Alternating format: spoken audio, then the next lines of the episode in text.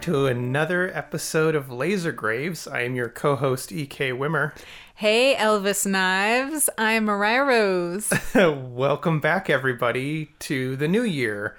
Happy New Year. hey, thanks. Happy New Year to you. How are you doing? Pretty good. We took our first ever week off after two years of a weekly podcast, and boy, it felt like a vacation. It was crazy. It was crazy how much time one week gives me. I didn't know what to do with myself. Yeah, it was pretty wild. But if you listen to our final episode, our Christmas episode, Tales from the Crypt, then you heard our announcement. If not, then here it is is that we have changed things up for the new year and we are going to a bi-monthly podcast. So our episodes will be coming out twice a month now instead of four times a month. We might surprise you by throwing in an occasional extra, but yeah, that's Yeah. the structure now because that's what we want to do. It's our podcast and we need to live life, dudes. Yeah, and you'll see why with today's episode. We are interested in some things that we just needed more time to be able to prepare for, and a week turnaround does not give us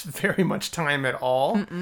We do have more episodes, though, of course, as we've mentioned on previous episodes. You can check out our Patreon where we do a bunch of bonus content, and we still will cover movies and stuff there. That's at patreon.com slash lasergraves. But for our normal episodes going forward, we've just started to write down a pretty interesting list of topics we'd like to cover from the 80s that aren't just movie walkthroughs. These are fun things that we've been wanting to dive into. More like research based. Of course, we'll still cover movies, um, but I think it's more about the bigger scope as opposed to us just reacting. Yeah, and just having fun with it. So we took that extra week to really prep and get ready. Did and, we? Eh, well, we're pretending we did. Well, we did prep, but we also just laid around and twiddled our thumbs a little bit. I kind of just soaked in the first few days off of not podcasting. I was like, whoa. You had like a podcasting meltdown though, because I feel like you needed to. Um, you you kind of panicked about research. How, maybe four days in. Yeah, I definitely am used. We, well, we've been doing this for two years Yeah. straight, so it was weird to take a week off. But It, it was. I agree. But that week off was well spent because we planned out a bunch of episodes instead of just kind of figuring out the week of. We mm-hmm. know what we're doing now for like the next six months, and we have some really fun stuff planned. Coming in hot. Coming in hot, one of the things that we thought would be fun is looking at doing a series, not regularly, but just every now and then when we feel like it. Yeah, when we feel like it, calm down. We wanted to do urban legends of the 1980s and just discuss those. We thought that would be pretty fun. Mm-hmm. So, for our first episode of 2021, we are starting off with an urban legend episode. And today's episode is a fun one the ET Atari dump, which is quite an interesting story. Real or just an urban legend? It's said millions of cartridges of the Atari video game ET are buried in this old landfill in Alamogordo. Unfortunately, the word dump. I just keep coming back to it. Highbrow podcasting. Atari dump, Atari dump everywhere. I just have read the word dump so many times in the past couple of weeks. I can't handle it. Yeah, it's true. We watched several documentaries, a lot of YouTube clips, read a bunch of articles. We're we're jacked up on our info. But this is still not a really dense, long, boring episode. This is still like our normal episodes. They're they're shorter, they're fun, brief overviews. So if you're like a hardcore gaming nerd, uh, like don't come at us with the corrections. We are just trying to have fun with this because I did not want to dive into all the like nonsense of this, but but we will cover all the good juicy stuff.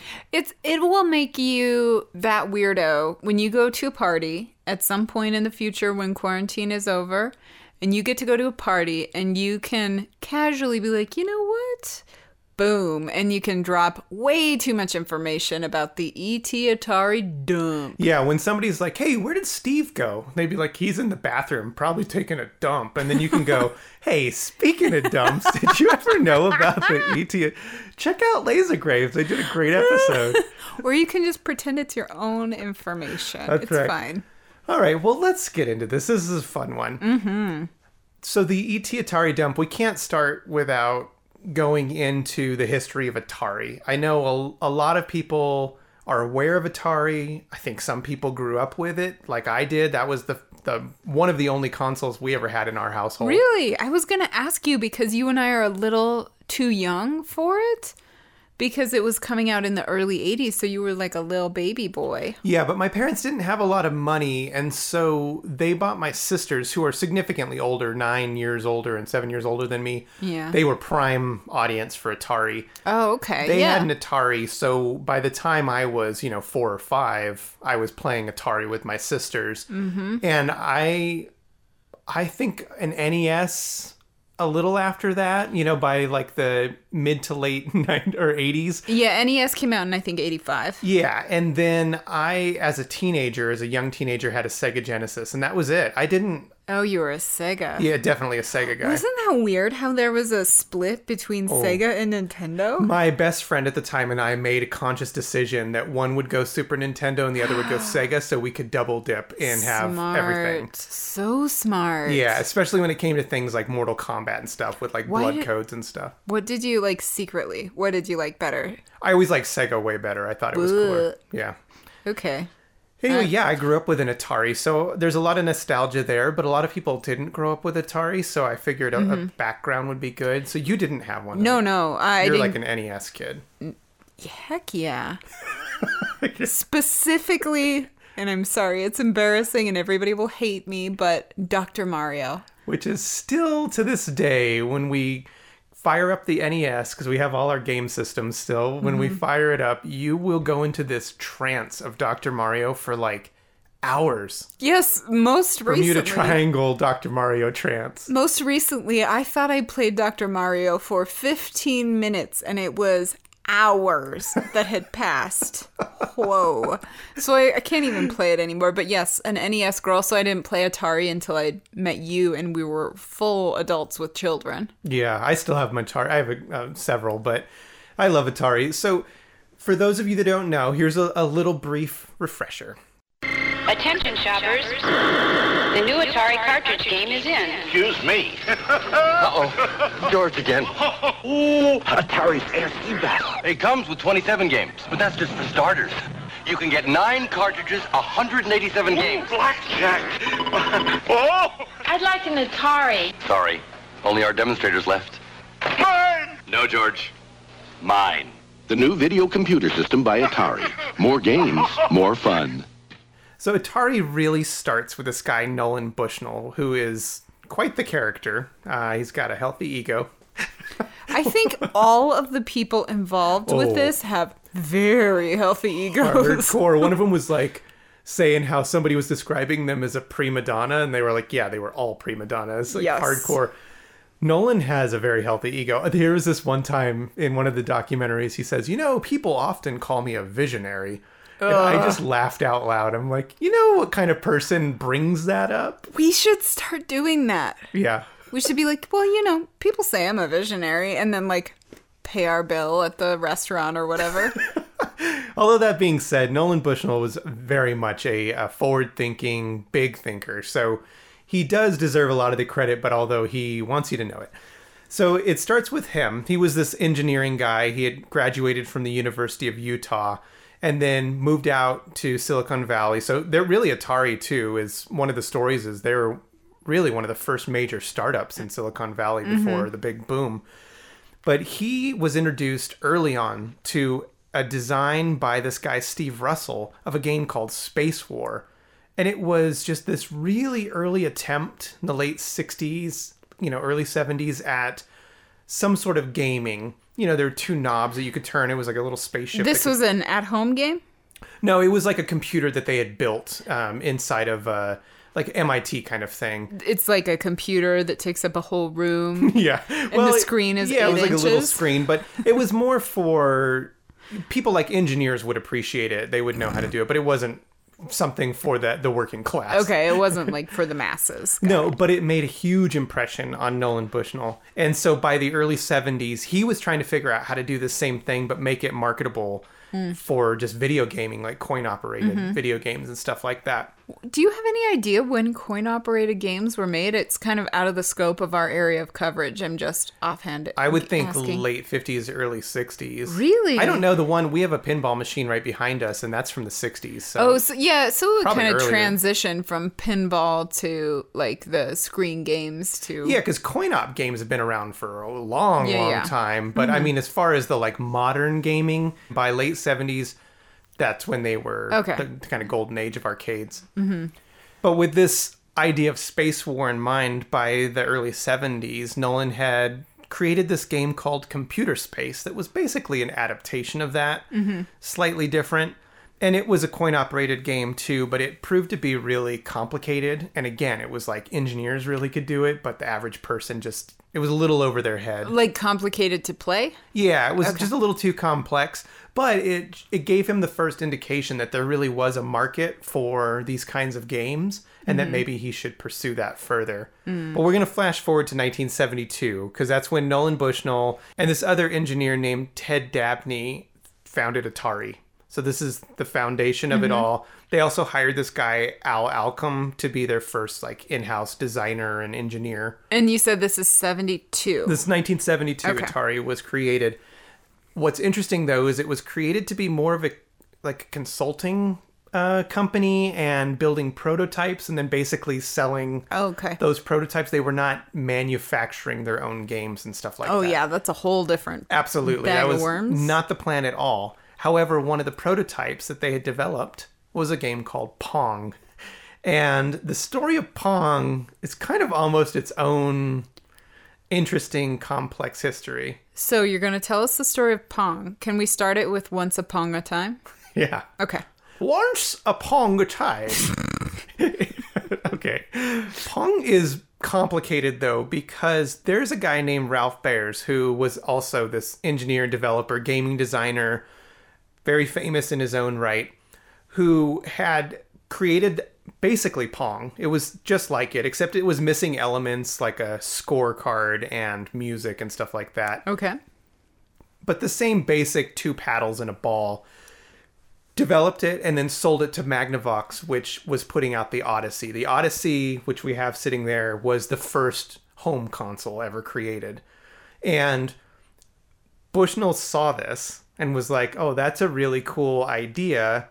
Um, I'm going to just improve upon it and make it better as the years went on, I think he tried to distance himself from that and say, "Oh no, no. I mean, This paddle games were everywhere. This is I was was just I was making my own version of it." Hmm. Although there's a very complicated, and you can imagine why, backstory between the two of them, Ralph and Nolan, because Ralph saw it as you just flat out stole my idea. Uh, is it Picasso who said, steal like an artist? That's right. Just go in and do it better than the person whose idea you have stolen. And he really did because what they did was they created this Pong prototype coin op machine and they plunked it down in this bar, this tavern, just to see what would happen. And it took seriously, it was like a prototype just to to gauge if people would play it. And they said they would sit in the tavern and like watch people go up oh to it. Oh my it. gosh! I before you continue, as you said that they said it in a bar, I thought of a bunch of engineers, like full nerds, sitting in the corner of a bar, like with a bucket of beer, watching like drunk people and being like, "I think this guy is gonna go for it." yeah. Well, it turned out that a lot of people went for it. they loved it and it really took off. What happened was it was more popular than they had imagined, and they decided maybe instead of trying to sell this prototype to another company, they should go into manufacturing hmm. themselves and produce these Pong systems, uh, these coin op machines to put into kind of an arcade idea. Mm-hmm. And by 73, they had already sold a million dollars worth of equipment to places. Whoop whoop. By 74, this is mm-hmm. just two years later, $4 million worth. And there had already been 20 other knockoff machines that were starting to pop up that were Oh, yeah. that Pong idea. So they were aware that they were like really, really onto something. And that really set the tone for realizing that they had the ability to do something that none of the knockoffs could do. They had designers that could create games from scratch and not just replicate Oh. what they were putting out. So they were leading the charge and really creating this idea. And so they hired some more designers and they went to work on starting to design their own games for Atari. Mm-hmm. This was all coin op still. This wasn't home machines. Yeah. They formed these teams, which were a programmer, a technician, and an engineer. And they set up shop. And you know, with all your research, one thing about Atari, which is a very fun part of the history, is yes, these were all engineering nerds, but they loved to party and they partied hard. And they came from an era that wanted to not be wearing suits and ties and stuff like they had to in grad schools. Yeah, and they grew up in the 60s. yeah, they just wanted to have this fun, laid back environment. So they were sitting around smoking pot, drinking beer, in their jeans and t shirt, growing their hair and beards out, and designing these crazy games. It was really, when you know, nowadays we think of that Google idea of like laid back environments, but this was really, this was setting the tone for holding people accountable for really creative thinking, mm-hmm. but giving them an environment to just be themselves. Nerds who party. Yeah, and nerds love to party. Speaking of nerds, you know who they brought on early on? He wasn't an official member, but they kind of contracted him, a young Steve Jobs. Of course. He came in and worked on the game Breakout, which was a huge hit. Did they think he was the man for the jobs? Good one. yeah, thanks. but Pong and all these other games, they were like doing really good. And Bushnell did what he did the first time and looked to the Odyssey and said, what about bringing them into the home? Mm-hmm. And like how he saw the first Pong variation, which he thought was really boring and he could approve upon, he saw the Odyssey as being the same, which I can agree. The Odyssey, for as innovative as it was, it was a pretty boring system. Yeah. So he said, let's get into this market of home gaming. The difference being that Atari was going to be the standard, the gold standard of, Right. of home consoles. So, with the idea of doing this, 1975, they create Pong, which we have a couple different versions. We have the Sears and the Atari version. Actually, the Atari one belonged to my dad. He had it in the 70s. It Have- so just- you've played Pong, right? for sure, yeah. And the Pong Atari system was not what you think of as with the 2600. It wasn't like cartridges. It was its own system that had little paddles, you know, little knobs. So that was the only game you yeah, could it was just one game, but you could plug it in and play it at home, which was revolutionary. You Sure. know, I mean, uh, yes, the Odyssey was doing it, but this just looked and felt so cool. I wonder, was it the marketing, do you think? Because it feels like the Odyssey fell short as far as distribution, but it seems like Atari became almost a household name within a handful of years. Yeah, well, we'll get to why Atari did, but early Okay. on, no, Atari wasn't a household name, and it was because of the lack of marketing and stuff like that. Oh, okay. But Pong, keep in mind, also now had beeps and bloops and music and all this kind of stuff. So it was crazy because it was Yeah.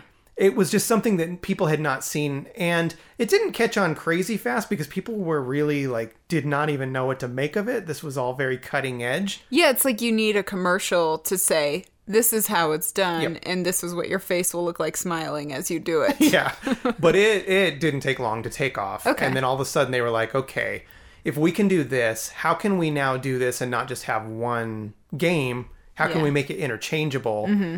and we'll skip a lot of the nerdy detail it's very fascinating but we just don't have time for it No. and we'll jump to 1977 which is when the atari 2600 that we all know except back then it was known as the vcs or the video computer system that's what it was known for years as Oh, weird. Yeah. What does 2600 mean? Oh, I don't know. I think it was just the Just the a number. random number they threw at it? I don't know. Maybe it has something to do with the microprocessing chips or something. I could be wrong. I didn't even think to look into that. Oh, okay. Honestly, I've just always called it the 2600. Let's just go with We it. have like five nerds right now being like, "Damn you, laser graves!" It used horror 2600 movies. microchips. Anyway, they showed it at like a trade show, and everybody was like, "What are we seeing right now?" Yeah, and you have to again put away your 20 21st century eyes because we're used to like super intense games that look almost like real life. And when you look back at these games, they're truly just bleeps and bloops and bars of color. Yeah, they're um, 8-bit graphics. They're really pixelated, squared top, you know, squared figures, but they look awesome considering the technology. Mm-hmm. What I will say too is if you are interested, watch these documentaries. They're all over the place. Hearing the engineers talk about developing the technology is mind blowing mm-hmm. that this stuff didn't exist and then all of a sudden it did. Yep. And it is pretty incredible that they were able to do this in the first place. It's like building the Great Pyramids. You got to build a wide base till you reach your singular focus. Well, and with an arcade system, the amount of space you have to work with, memory and everything, is so huge versus trying to bring it to a home system. You're incredibly limited. So that the fact that they could pull off what they could with that technology is pretty incredible. And to make it affordable to the average person. Absolutely. That was a big deal too, was keeping it under cost mm-hmm. because it was, you know, it could have gone through the roof. Right. And the decade before, truly, I was joking earlier, but computers took up rooms. Yeah. So you have to really go, wow, they've made some computer technology available within a decade to a person at their home, and it is small and portable. That's crazy. Yeah, and I think it, it was very apparent from everybody that the Atari was something. This VCS was really cutting edge, revolutionary, and I think everybody knew that it was going to go somewhere. Mm-hmm. I don't think anybody could have predicted where it was going to go as mm-hmm. far as, you know, dominating. Sure. But they knew it was big, and Nolan Bushnell knew that he, if he wanted to really bring this to the full potential, they could not do this on their own. They needed real capital and real startup. Yeah, I, I would say he's probably a visionary. Yeah, well, a lot, a lot of people have called him a visionary. but he ended up getting hooked up with Warner, you know, Warner mm-hmm. Brothers, Time Warner, all those guys. Warner Communications. Yeah, it was Warner Communications at the time. Specifically, a guy who was the vice president, Manny Gerard, and he was pitched this idea and said, "Yeah, I want to be a part of this. This sounds incredible. Let's get in on it." And they went all in. And then after seeing the potential of the Atari, they offered to just buy Atari. And Nolan, this is something that's haunted him forever. Was he thought, why not? Uh, let's just hand it over. So he actually sold Atari to Warner. This is very murky, and I really, because I had to cover so much stuff, I didn't have time to check this out. But I think he retained like 50% of the company and still had say over it, even though he had sold the company to Warner. Sure. They were just in charge of manufacturing it and stuff like that, but he was kind of still the figurehead. Mm-hmm. So he had it, but they took it over, and now it was up and running. And 1977, the Atari comes out. Not crazy at first, but then quickly kind of takes over.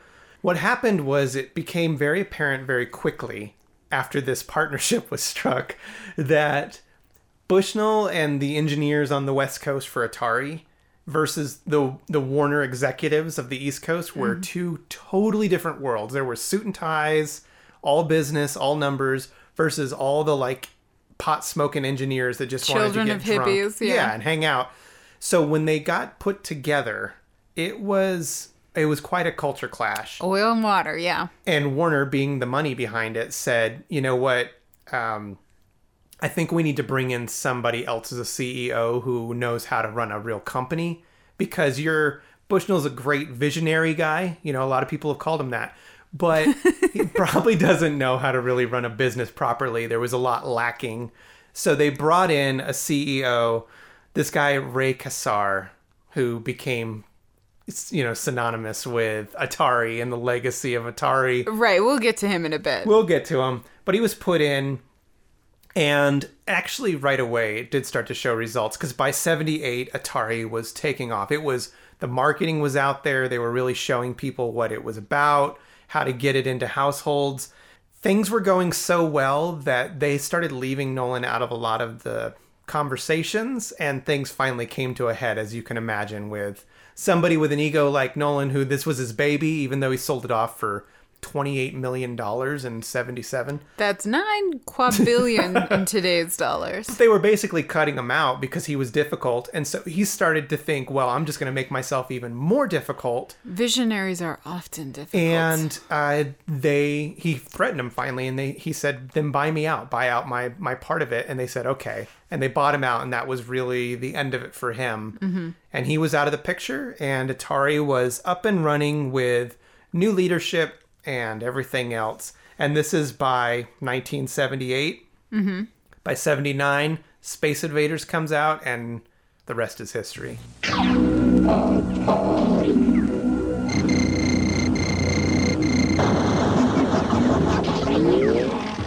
Hit me, Atari. Sorry, Miss Channing.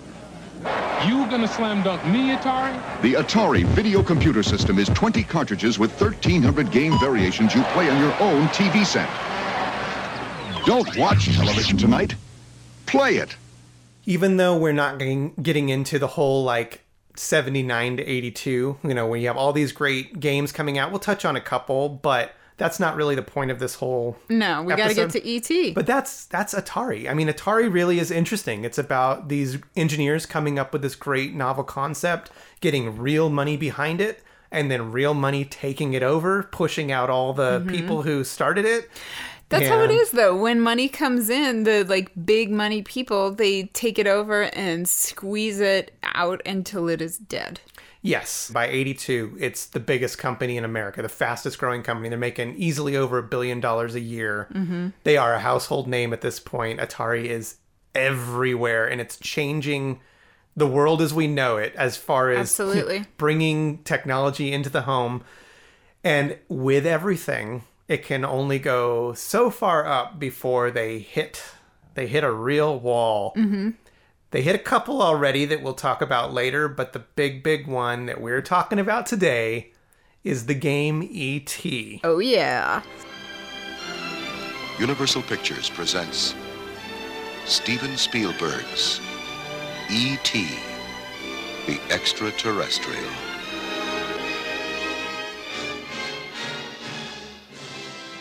One of the suits in all of this was the CEO of Warner. His name was Steve Ross. Mm-hmm. And he's the type of guy Who has two first names? That's right. You already don't trust him.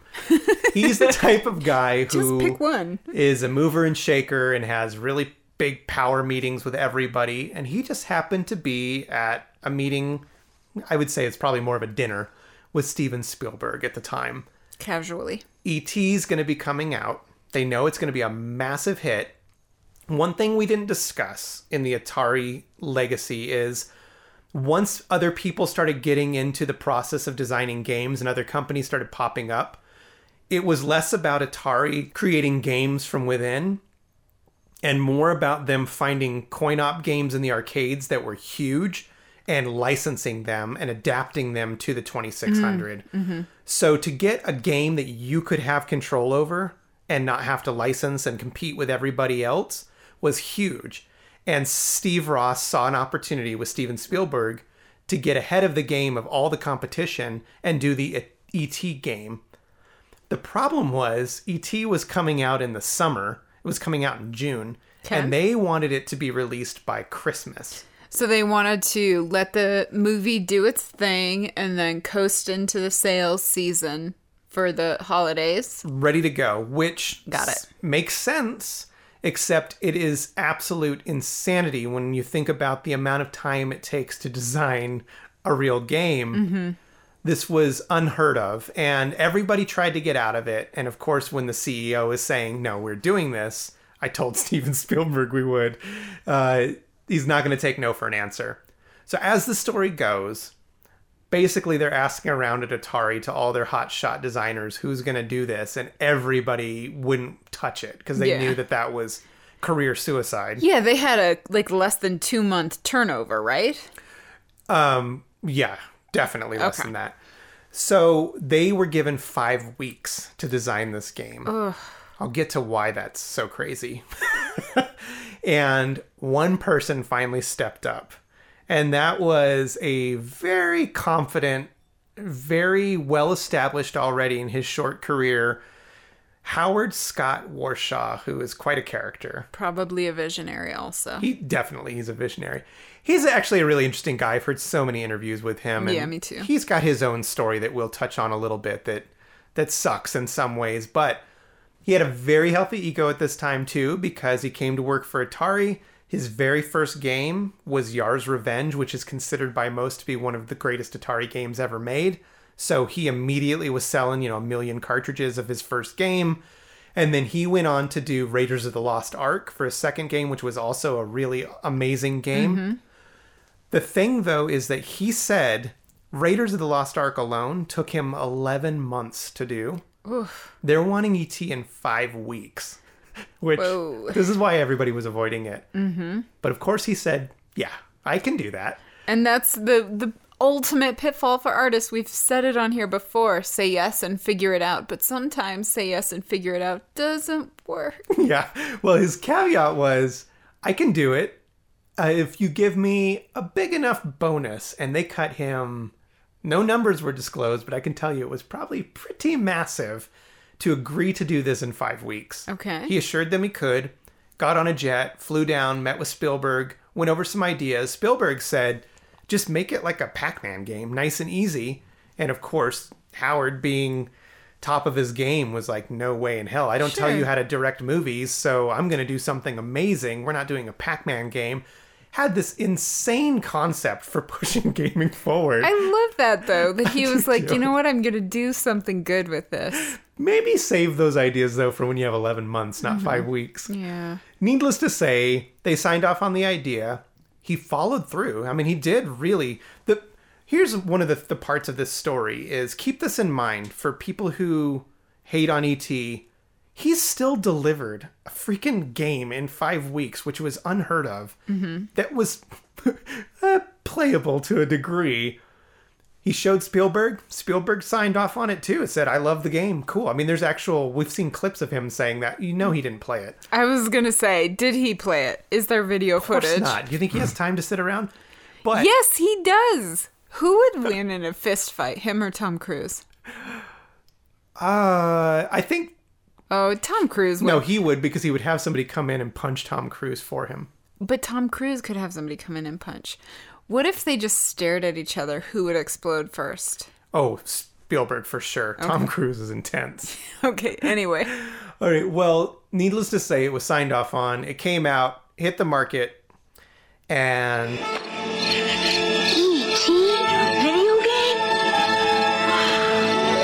It's the video game that lets you pretend you're E.T., running away from secret agents, falling into danger, finding a phone to call home, and discovering the best thing on earth, a friend.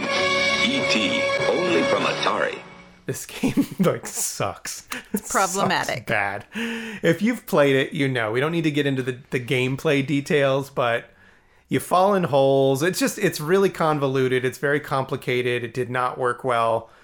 Okay, have you played ET? Did I make you no, play it? no. I did read though, and not read. I think it was a YouTube video. I'm not even sure at this point. But somebody was saying that the real key was you had to read the box material, like the information in within the packaging. And then the game would make more sense and make it more playable, but most kids didn't. Yeah, And- they wanted just a point and click kind of Yeah, game. yeah. Well, it was complicated. I have it. We've played it. I've played it. I haven't. I will say, as a kid who grew up on Atari, um, yes, ET sucks as a game, but it is definitely not the worst game in the history of gaming, nor is it even the worst game in Atari. It's just not a great game. That's all it comes down to. It's just that it got, it became a scapegoat, which we're going to go into, but needless to say, it came out. People didn't like it the one thing is people were returning it. That was new. So usually, even if you didn't like a game, you still kept it. Yeah. But people were like, "No, I'm, this sucks. I'm Too much. returning it." Yeah. So actually, let's go back a little bit. Warner Communications purchased Atari in 1976. Mm-hmm. And they grew to be valued at over $2 billion. When they purchased them, it was 28 million. The difference between a million and a billion is extremely significant. Just take a peek at that if you need to understand that number. It's huge growth. So that's like 9 billion by modern standards. That's crazy. Did you get the numbers on the staffing too? Because I heard that when they took them over, they had like 150 on staff, and by the time they were in their heyday, it was like 12 or 20,000 employees. Oh my gosh. I mean, no. yeah. It's bonkers though. So by this time, by 1982, Atari was responsible actually for over half of Warner Communications revenue. That's crazy considering that they had movies, final, you know, music, Yes, everything. I mean, they were one of the biggest names in America. It is astronomical numbers. So to go from you know 10 years earlier nobody having a game system to it being responsible for half of Warner Brother or Warner Communications Inc.'s numbers is like inexplicable. It is bananas. It's off the rails. They everybody was just super duper jazzed. The company was actually creating 8 out of 10 video games and gaming products on the market. So they were riding high, but of course this is a bubble that's going to burst. Mhm. You can't just have exponential growth forever. right. Uh, in December of 1982, progress slowed as it naturally would, as profits were only increasing at 15%, as opposed to, I don't know what it is before that, like a Billion. quadrillion, Yeah. uh, which was well below the numbers that they had projected based upon, obviously, previous growth, because the year before they had, you know, exploded, and the year before that, same thing. When the news was released that the price per share was falling, Mhm. it had fallen by, I think, 33%. The quarter ended after that. I know, we're talking about profits. yeah. it's hard. Really cool. It's real simple. They the profits fell by more than half. Okay. So it was a lot. Of course it was going to happen. I think they had maybe hoped it would be more gradual and not yet, but that's what happened. This was all complicated by Ray Kassar, who you mentioned earlier. Right. He's Atari's CEO. He'd actually been in textiles before this, which is a strange leap to go from textiles to Atari, but well, you do and you, Ray. I think the uh, engineers at Atari were very aware that he had zero experience or knowledge or ability to comprehend uh, software design. Incidentally, he was accused of insider trading. Oh, really? Well, that's not a shock. Yeah, 23 minutes before the news hit of this like profit drop, Mm-hmm. he sold off 5,000 shares of Atari. 23 minutes before the news hit. Think about that. Yeah. He was also problematic in that he was trying to restructure Atari because Mhm. he was trying to make it more orderly, like a business. Oh, for sure. Yeah. Mhm. I mean, that was his management style. And that rubbed a lot of the more creative, free spirited types the wrong way. Uh, as a free spirited type myself, I can tell you that anybody who tries to micromanage me makes me want to die. I don't want any part of that. I don't understand it. Understand it. I think that they don't believe in me. It ruins my vision. I, I feel like as a creative, I relate to this really hard because you don't have faith in your management if they don't have faith in your ability. Right. So it's extremely troubling. In general, all of the creatives were very upset about the changes he was making to their working life and the more constructive working atmosphere that he tried to. Oh, could you imagine? Yeah. That'd suck. To be like, I had uh, on one of the documentaries they had talked about how like, you know, he walked into a meeting and you know somebody's just passing around a joint and most of them were drinking beer while they were just hanging out and this was just not corporate America. No, not at all. So, in addition to this, there was a lot of trouble with a lack of royalties and recognition be- being given to designers. So, the designers wanted like their names on the games. This was problematic, and the reason Ray didn't want this was because he didn't want other companies stealing designers and undercutting mm-hmm. him. But the designers were like, hey, I did this amazing thing, give me some cash. Actually, David Crane was making $20,000 a year. Jeez. So this is game designer David Crane. That equals $53,000 in modern times. That was his salary or that's how much he was making for the company. No, he was making his he by his standards, he had made or by his like computing, I don't know. He had made uh his last game made 20 million dollars and he made 20,000. So he had Oh, wow, that's interesting. he had a leg to to stand on and also the upper management was suffering severe turnover rates uh, and at one point all of these programmers they wanted commissions they were just trying to like give Kassar a reason to let them stay. And he said, You are no more important to that game than the guy on the assembly line who puts it together. So it really showed all these designers who were Making millions for the company. yeah, uh, it just showed them how he felt about them. And like, cool that the guy on the assembly line is putting forth work too. He should be paid well for his work, but you know, he didn't design the game. There's a lot more that goes into it. So they weren't getting equal compensation. It's funny too because he said, you know, they're all acting like a bunch of prima donnas because they were.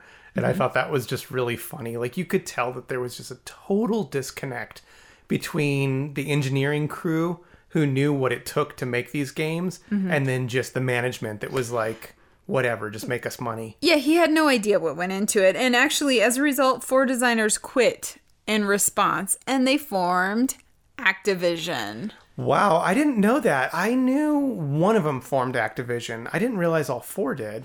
They, uh, it says that the four designers in my research did. I don't know. I think one guy is still the head of it, but it's like Call of Duty. Activision is no joke today. They were no joke right out of the gates. Yeah. Do you know what they did like right when they formed? What? Pitfall, Oh, yeah. which basically is the game that started platform gaming. Mhm. Like we wouldn't have anything like Mario or anything like that without Pitfall. Another person who quit during that same time started Imagic, which was also selling games back to Atari. Like they were just creating Oh. these third party companies now, and they lost all their amazing designers that were then having to, like, they were, Atari was then having to buy the games and license them back because they couldn't afford them. Meanwhile, those designers were like driving around in these fancy sports cars and throwing parties and just living the life because Atari screwed up. Like they had the chance. And that's I saw interviews with these guys too about the split and they just said that. They were like, "Look, you know, we gave them the opportunity. They said no, and so Mhm. we formed our own companies and the rest is history." You know, and another issue that Atari was having, you talk about selling back uh, games that played for Atari. Another issue was that anybody could make Atari games. Yeah. So it was really difficult for people who were at home uh, just looking to play Atari games because, like, brands like Kool Aid were making Atari games. so it was hard to control the quality of the game that was coming in. Yeah. There was a lot of issue going on. Uh, anyway, Ray Kassar was cleared of insider trading, but what? How is that even possible? Let's not go down that rabbit hole because that's like a, a full episode So in itself. stupid. But he was forced to resign in July. In all, Atari lost over $5 million in 1983 and was dropped by Warner Communications in 1984. So remember, two years earlier, they were responsible for half of Warner Communications, um, you know, net worth or whatever, and now they're being dropped in a matter of two years. That's bonkers. Yeah, I, all great relationships have to come to an end, and when money's on the line, um, that's kind of going to be the definitive, Yeah. you know, decision on when to call it a day. Interesting though, before '84, that you said that's when they they Mhm. officially called it an end. By December 7th of 82 was when the big meeting was held and they had figured out that the stocks were plummeting and everything Yeah. was going downhill. It was so out of control at that point that there was no there was no turning back. Like they were just screwed. And they had decided, look, what are we going to do with all this crap? ET's coming back in large numbers. Plus, keep in mind that with ET, as well as a game we'll talk about in a second, Pac Man, there were these games that just weren't selling like they should have. And they had all this backstock. And so it was like, look, it's a losing game. We've got all this crap laying around. Let's just start calling it a loss. We'll start cutting people out, you know, laying people off, and we'll start getting rid of our Yeah, what are you going to do? inventory. So this is where we get to the real fun of this episode, Mhm. which is with all that backstock, As the story goes, remember urban legends, September 27th, 1983, at an Atari warehouse in El Paso, Texas, 10 to 12 semi trucks loaded up tons of Atari games and various equipment. But as the lure goes, really just ET, because remember that was the worst game in history, and Right. that was the reason why Atari was failing. So they loaded up. Uh, what, what did they say? The the uh, speculation was like millions of copies of ET into these semi trucks, and apparently shipped them over an hour north to a small town in New Mexico called Alamogordo. Mm-hmm. Why? why Alamogordo? I don't know, but Alamogordo means fat cottonwood. Very good. Actually, Alamogordo had a dump that was pretty well maintained. They did nightly burying, so it was like the stuff didn't just sit around. It got buried nightly, but it also had a no scavenging rule, so you couldn't just go in and pick and choose what you wanted, like some other city dumps. Apparently, That's weird. Not Did- in the '80s. I could have seen people doing that a lot. And actually, honestly, it happened after this, but whatever. So Atari struck a deal with the city of Alamogordo. I use the term city lightly, mm-hmm. especially in 1983, Yeah. to remove all of this backstock that they had in El Paso and go bury it in a dump and just call it a day because the mm-hmm. stuff wasn't selling anyway. It had all been returned. It was useless garbage. So they go there, they drop off all the Atari stuff on the 27th of September. Mm-hmm. By the 28th, stories go, and this is kind of validated that kids got wind and were looting. I heard that one of the kids that arrived at the dump for which we'll get into the the excavation was one of the kids who had been there on the 28th and had stolen some of the cartridges. And he said mm. funny enough ironically the cartridges that none of them kept were ET because they thought the game sucked. So they left them at the dump. But they made out with all these other cartridges apparently. That was the 28th and then by the 29th the city poured a layer of concrete over the top mm-hmm. of it. And that was it. According to urban legend that all these games had been buried now the alamogordo daily news did report on it. Actually a few different places reported on it that mm-hmm. atari had gotten rid of the contents. Where the story begins is not really did they kind of get rid of some junk but more what did they get rid of and how much of it did they get rid Yeah. of. And this is where the ball gets rolling for the urban legend. The ET game, described as one of the worst video games ever made, was so bad that Atari gave up trying to sell them and, according to the story, shipped a million or more copies to the Alamogordo dump. Yeah, actually, I think that the real, you know, crux of this urban lore is from a 1983 article ran by the New York Times. oh really Yeah, they ran a short, it's super short. I read it. It's a super short article about Atari dumping 14 truckloads of game cartridges and materials in Alamogordo, which, as we've already learned, remember, means fat cottonwood. oh you know what else i got some other information What? this week's fun fact What? What?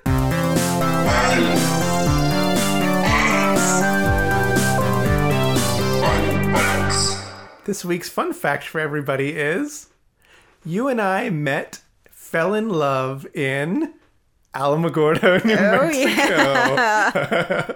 And That's all we're giving you for this fun fact. Also, we graduated. we'll leave it at that.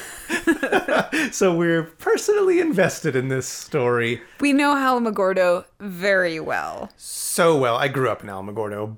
Yeah. Man, talk about I that this just cracks me up. So you lived in Alamogordo for years too. hmm I moved there. Remember, I've mentioned a quadrillion times that I lived in Montana uh, in a very small town. After leaving that, my family moved to Alamogordo, New Mexico.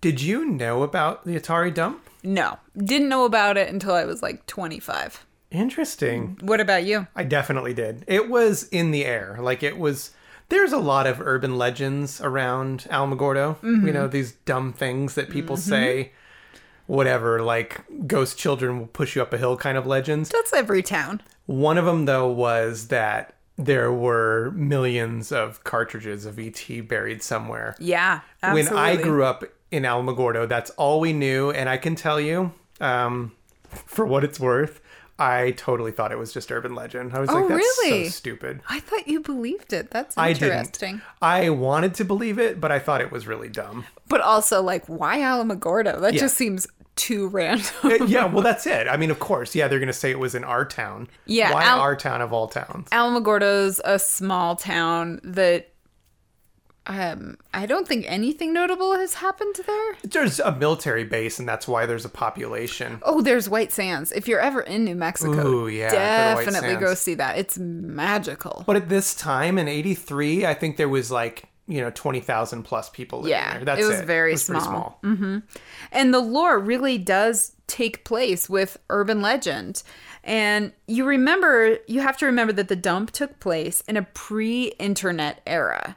So this was before everybody had access to like Reddit and every news, news article ever written. That just wasn't something people could, you know, easily like bleep blop bloop look it up and there there was the information at your fingertips so people were not actually even able, able to freely discuss the game itself of et like right from the start let's take ourselves even before the internet uh, there just was no public forum for discussion uh, in the way that we know now. So it wasn't really clear what was happening in general with the game E.T.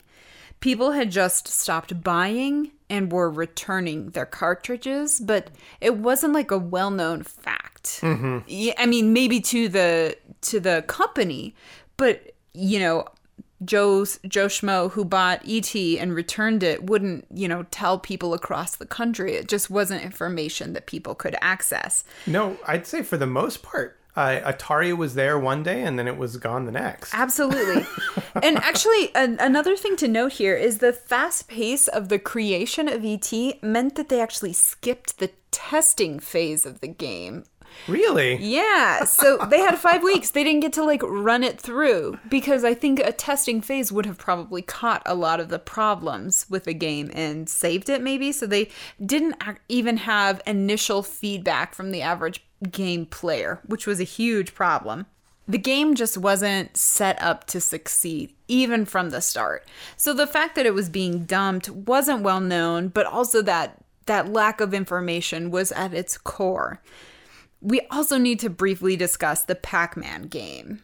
Oh yeah, I mean Pac-Man's huge. So uh, to to just hold on for a second and go back to the ET, Howard Warshaw pulled it off, like we said earlier. Like he did manage to actually create this game, and a lot of the designers, after the fact, said like he did it. I mean, he should be applauded for that because of what he accomplished in the time that he was given. But it was pretty apparent from day one within kind of the industry that ET was getting the blame. And this is where we're getting to Pac Man because we had mentioned earlier that there were already kind of cracks in the mm-hmm. system.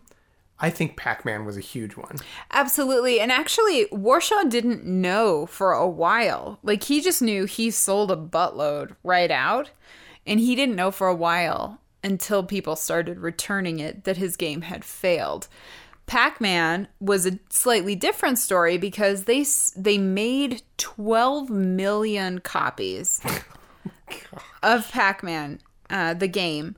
They had not sold that many Atari systems. So they set themselves up for failure. They had hoped that the game would be so successful they could stimulate sales in game consoles, but the real issue, of course, was their bad business practices, and for some inexplicable reason, it all got pegged on ET because people kind of noticed that ET was maybe not such a great game, and it came out right around the time that everything was crumbling. I wondered why this happened, and I went down the YouTube hole of conspiracy theories.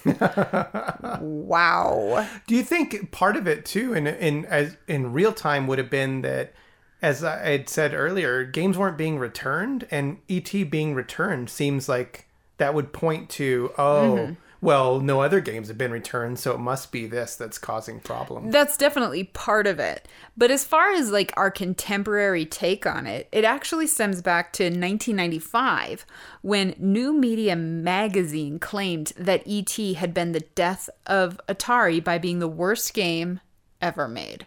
So one magazine said so stupid. that this bad game or less than stellar game had killed an industry. That's so dumb because I don't know if they understood the influence or the weight they had by just making these proclamations. This is the problem with Sure. criticisms and and um, critics in general.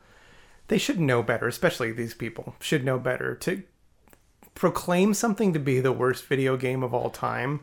When anybody who plays Atari, I don't know anybody who has actually played ET and played other Atari games Mm-hmm. said, "Oh yeah, ET is definitely the worst game." I've never met somebody that said that. No, and also I think they were just trying to sell magazines. I I'm don't, sure. Yeah, I don't think they really understood what they were doing.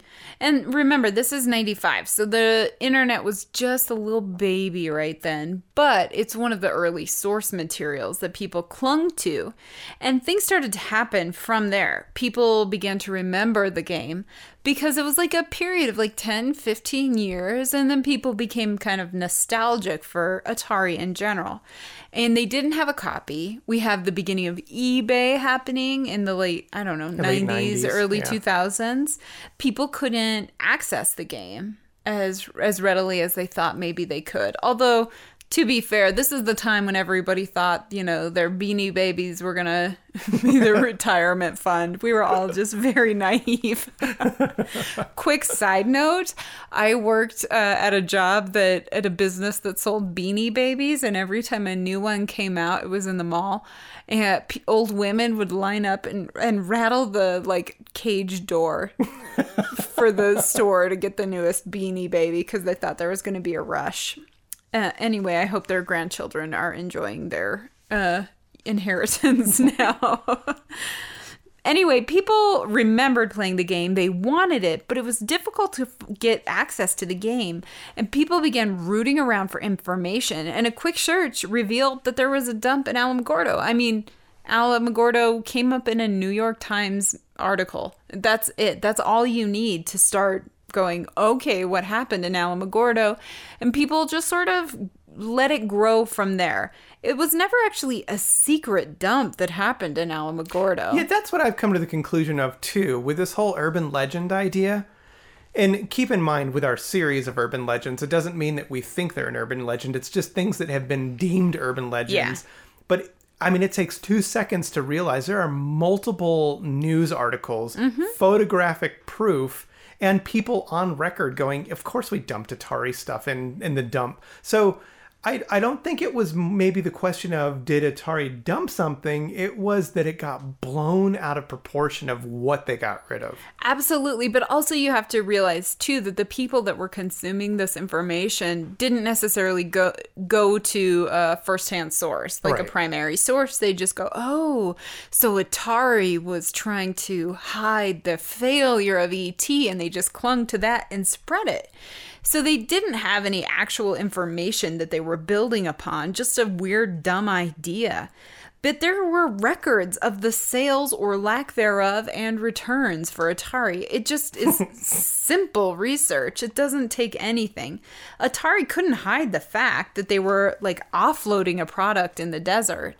They weren't even trying to. They were just getting rid of their merchandise because it was cheaper to bury it than to continue to store it in a warehouse in El Paso 90 miles away. And it also goes back to Pac Man that we were talking about too, is that it wasn't just E.T. that was No. the problem.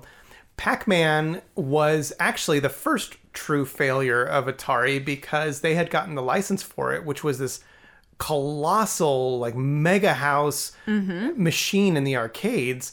And Atari got the license, could not produce any sort of game that could kind of compare to Yeah. the arcade because our arcades were advancing in technology and Atari was not.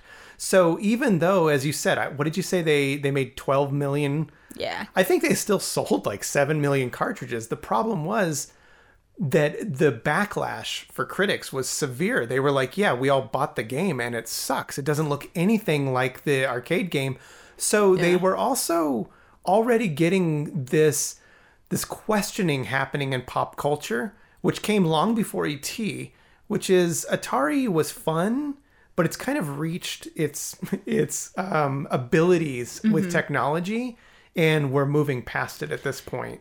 You know, it makes me think of that saying, like, aim high, and even if you miss, you'll still land among the stars. That's not really true. Sometimes you land in a dump in Alamogordo. That's true. Okay. So the urban legend machine doesn't really operate in the facts and figures that I've laid out for you here. People just kind of created this narrative that and it grew. Millions of ET games had been hidden away and covered by concrete concrete in the desert of New Mexico. Like that's an interesting story. So that's what people clung to. The truth is, of course, much less interesting. It was just simply less expensive to dump the ex- excess. And the fact was superseded by the intense interest in a buried treasure because that's what it comes down to is people thought this was a buried treasure, like a nostalgic treasure from their childhood. You know, it's funny when you're like, you do a search on the internet and you see all the articles already there, being like, yeah, this is this is true. It's not an urban legend, but we live in a time, even as advanced as we are with technology, where conspiracy theories are so strong still They're fun. that I'm like, how can people believe this when it takes two seconds to prove it wrong? So it's no surprise to me that even though articles existed saying, yeah, we buried all these games, that people were like, I don't believe they buried these games because people just make up their own minds. I also agree the treasure hunt idea of all these collectors and these historians and these nerds that are like, I know they exist. They've got to be out there somewhere. They're in Alamogordo. Mm-hmm. I'm curious. I don't know if you came across this at all.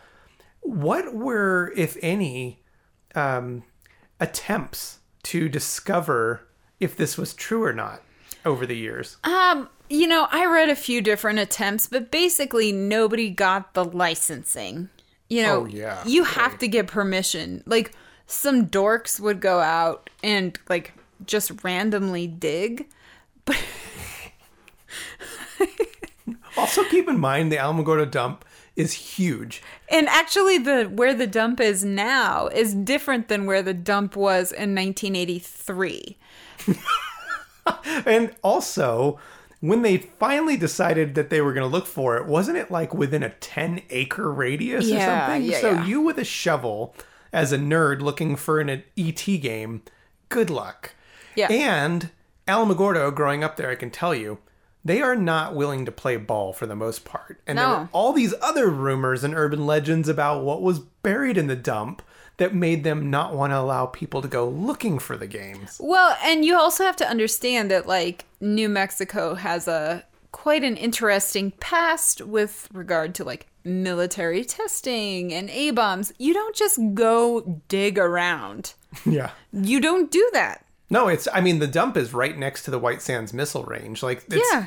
testing for military facilities, as well as um, just all these fun. I wish we could go into this too, but we can't. Of speculations of what was buried in the dump. Do you remember what was the the pigs? Mercury laden pigs. Yeah. That's just. I love. I love urban legends. Uh, I really want to investigate that, but I simply didn't have time. But we do, we do need to get to the excavation. Yeah, okay. So flash forward, there were all these theories put forward over the internet. As you know, as the internet grew, so did these theories. And it started to become it just became stronger and stronger of like somebody has to finally prove it. Mm-hmm. I will say, not not a spoiler alert, but after all this research, my thought was, uh, why? Yeah. I guess I don't really care. So you wanted to dig up garbage? Okay, cool. But I guess. Anyway, it really like had to be proven that it existed. I don't think it needed to be proven that there was Atari games as much as that this is where all the ET games went, Mhm. proving without a doubt that ET was the downfall of Atari. Which, so yeah. if you found millions of ET games, that proves that it, Atari failed because of ET. I guess. Okay, so May 28th, 2013. We're in mm-hmm. modern history now, guys. Oh, just a few years ago. Alamogordo finally granted a company, I think they're from Canada, called Fuel Industries, six months to go excavate and create a documentary called Atari Game Over, which I'm mm-hmm. hoping some people have seen. If not, go watch it. It's pretty goofy. Oh, yeah. For video gamers, it is a legendary landfill, a tomb where an entire industry was nearly buried. Thousands of copies of one of the epic flops in video gaming history were supposedly laid to rest in a New Mexico City's garbage dump. Now, someone wants to dig them up. News 13's Alex Goldsmith has the story. The idea was they were going to create a documentary trying to discover if this was true or not, if this was in fact an urban legend. Mm-hmm. It is pretty fun. Uh, there was some hangups with environmentalists because of the mercury pigs or whatever. Nobody Ultimately, after some red tape, they, they got through it, and the dig actually started on April 26, 2014. One of the side stories, there were a lot of characters in this documentary, I think mainly just to kind of sell the documentary. You know, uh, what's his name? Uh, George R. R. Martin, who did Game of Thrones, was Whom in. you've met, no big deal. Yeah, oh yeah, I have met him. I forgot about. Oh, you know who else? I've talked to uh, Howard Warshaw. What? Yeah, we've emailed back and forth. What? Well, I wanted him to sign my copy of ET because I felt like he was wrongly kind of, you know, pit like put in a position. This Yeah, I had reached out to him. This was years ago. I reached out to him and I asked him if he would sign my Atari cartridge, and he said he didn't want to lose it in the mail. But if we ever met, he would be happy to sign it for me. And I just wrote him a note that said, "Look, dude, you were totally like it was it was stupid that they blamed the downfall of Atari on you." And anyway, in the documentary, they have all these characters. In addition, who else is in there? Um, what's his name? Cline. Yeah, Ernest, Ernest Cline, who did Ready Player One. Fun book, by the way. He's an interesting character in this film if you watch it. Yeah, we won't give away how he gets to the dump site. Let's let's just say he has an interesting mode of transportation. Yeah, he wants to go back in time. and who else is there? Uh, well, the filmmaker himself is this big Hollywood writer.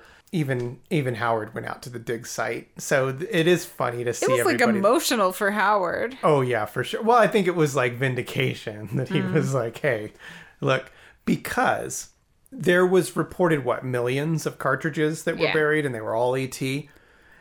One of the people present at the dig, and I don't think I caught this in the documentary, is the manager of Atari that oversaw the trucks that dropped Oh. everything off. No, I didn't catch that either. Yeah, he was there. And he was like, "Yeah, I, you know, oversaw this." He said there were 728,000 cartridges, not millions. That's still a lot though. But not all ET, right?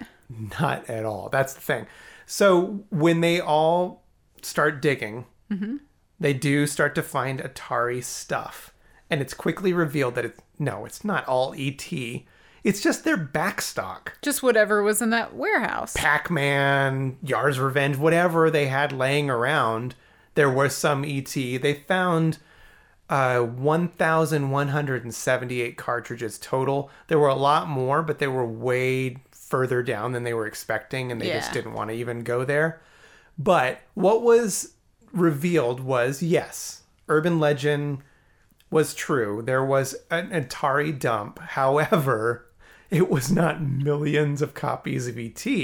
No. It was just Atari's backstock. I also would like to say that the hero of this little film, I totally agree. I already know where you're going. okay, was the the guy who pinpointed the location. He's a, an amateur archaeologist. For sure. And in this documentary, watch him figure out a massive plot of land, acres and acres and acres, down to it's probably right here. And he was dead on.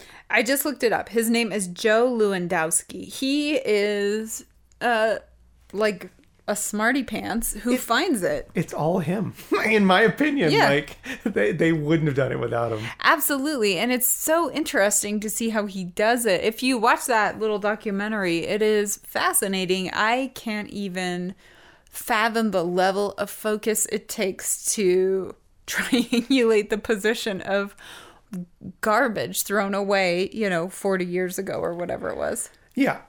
Also, even though it was pretty weird that they just wanted to dig up garbage, uh-huh. it's also kind of cool to see Atari games coming out of the dump and being like, okay, so it was real. I have a personal attachment to this because my father, uh, when he was alive, knew Uh-huh. Every he was Mr. Alamogordo. He knew everybody Mhm. and knew that I grew up on Atari and did try and he knew everybody that worked at the dump too Yeah. tried to get me one of the games. Turns out that boy, they um, took the games they found very seriously as though they were dipped in gold, and he could not get me one of the games that were being pulled out. And I, I, I mean, I love that my dad tried, but there's another whole story with guess what? We found the games, and this is how it's going to play out. Yeah, actually. So now that we've uncovered all this crap from the dump, what are we going to do with it? yeah. Oddly, some of it went to the Space Hall of Fame. so Alamogordo on the like hill near the mountain has the Space Hall of Fame. Check it out, I guess. It's kind of interesting. It's in a state of disrepair, I would say, the last time I visited it. It's a pretty cool museum, though. It's just the history of space exploration. They've got, you know, as you know, with with New Mexico, it's synonymous with space shuttle and rocket sleds and everything else. I mean, Yeah, the first chimp who went into space, which RIP, poor chimp. What kind of a monster sends a, a chimpanzee into space? yeah, he's buried there. Yeah. Anyway, the city of Alamogordo, after they gave some of it to the Space Hall of Fame, decided to sell off this. I think they found something like 800 cartridges. Of ET. Mhm. I know that the filmmaker got a hundred. The city of Alamogordo, though, decided to sell a bunch through eBay and through the city's website. Oh wow! I bet that looked awesome. It had like spinning emojis of of mercury filled pigs. Well, weirdly, they raised over a hundred grand. Really? Yes. Actually, I believe it. Yeah, they were selling them for a buttload. I'm and kind then, of bummed that I don't have one, honestly. well, don't worry. The city also reserved, I think it's like 300 and something to sell off at a future date. So they're like, wait, wait, wait. If we sit on some of these, they'll appreciate in value. And It's the true. city of Alamogordo can cash in for a new Founders Park in the future. Did you did you come across that they also thought it would create like uh, tourism? Yes, I was just about to mention that. So they were that? they were hoping to build a or just create a burial site tourist attraction point. First of all, I know where this dump is. It's behind the McDonald's. It's not gonna, dude. And how many? There's only so many nerds in the world willing to take a pilgrimage to Alamogordo, New Mexico, to look at dirt. It's truly just a flat space of land. There's like a uh, train tracks. There's a McDonald's, and there's nothing. They buried it back right after this was done. Yeah. They filled the hole back up. Who would go look at a spot where there was a hole where there was a dump site? And it's literally just dirt and the ground. You know what? Honestly, though, that's on brand for Alamogordo. We love you, Alamogordo. One of the ET cartridges that had been dug up was taken by the Smithsonian Institution for Oh, its pretty cool. records, and they actually have a serial number to authenticate it as a cartridge from that burial site. Uh, that's smart. Actually, I think that's really smart because as a VHS collector, there's a lot of people who do knockoffs or bootlegs. I could easily see people just putting an ET cartridge on eBay and saying this came out of the dump site. Yeah, and of course it does sound ridiculous that this is at the Smithsonian, but they argue that it's absolutely a piece of, you know, the history of Atari and of oh, I cultural history No, I in do. general. I totally agree. Absolutely. And so that kind of brings us up to where we are today. You can go to the Smithsonian and ask them for a gander or wait until Alamogordo releases one of its 300 for, I'm guessing, more than two grand at this point. yeah. Wow, the dump site proved to be real and people Yeah. were excited about garbage. Everybody loves a dump. I really love this story so much. Not only because we're just personally invested growing up there, Mhm. but it's such a fun story. I think, you know, as a kid growing up, I wanted to be Indiana Jones. So The idea of speculating for years and years and years, and it just got more ridiculous over the years to finally have some resolution. On the one hand, it's like bummer because I kind of like the idea of it never quite being known. Like always being a mystery. But on the other hand, it's really fun that there's this documentary and now it's in the Smithsonian and it's part of this story. As you said, it's it's part of gaming history. Mm-hmm. Absolutely. And I would say that as all of this has been dug up, quite literally, Howard Warshaw has had a lo- lot of opportunity to find redemption. Uh, you know, because for a long time he just kind of quietly fell to the shadows. And now he's like, yeah, see, I didn't do it. It was Kassar, it was bad management.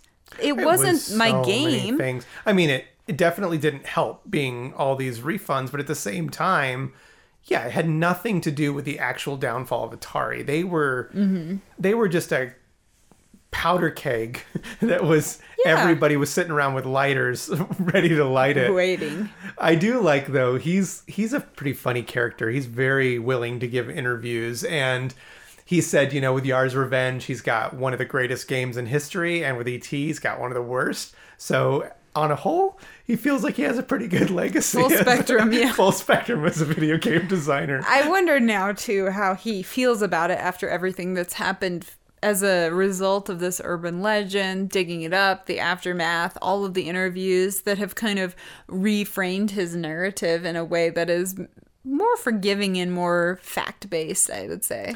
Yeah, because looking at a at a whole, he did agree to do it. You know, so I mean, he did That take was his on something mistake, that was yeah. pretty crazy. However, he delivered because he delivered a game that was mediocre. Guess how many other designers did mediocre games for Atari over the years? Mm-hmm. Do you think he ever thought, oh, this one mediocre game is going to be responsible for taking down an entire industry? Yeah. No. No, nothing was. So I do I do like that there is some redemption there. It's pretty fun. I also love that it became this urban legend. Mm-hmm. So hopefully you guys really enjoyed listening to this. I know I had a blast researching it. It was so fun. And actually, as we continue our little exploration of 80s urban legends, if you have an idea, please shoot it our way. yeah, this is listener interaction here. Whoa. 80s urban legends. We'll Yeah. start a list and we'll see what what comes our way and we'll start chipping away. I don't know how often we'll do them. We'll take it to the dump and see what floats to the top. All right, guys. Well, happy New Year. Uh, man, what a fun way to start the new year. Yeah. I hope you're inspired to go play some Atari now. also, to join us on Patreon. Yes, if you want to join us at Patreon, Mariah always swooping in with the Patreon plug. Patreon.com slash lasergraves. Get involved. We've got fun stuff there. If you want to follow us, we're on Instagram at lasergraves. You can also go to lasergraves.com to get all of our back episodes. We have a ton. Mm-hmm. And if you want to follow our personal sites on Instagram, I'm at death at 33 RPM. I'm at Mariah Rose Wimmer. That's what we got for you this week, and we cannot wait to see you for the next one. We will be back in two weeks. Welcome to 2021. Bye. Bye.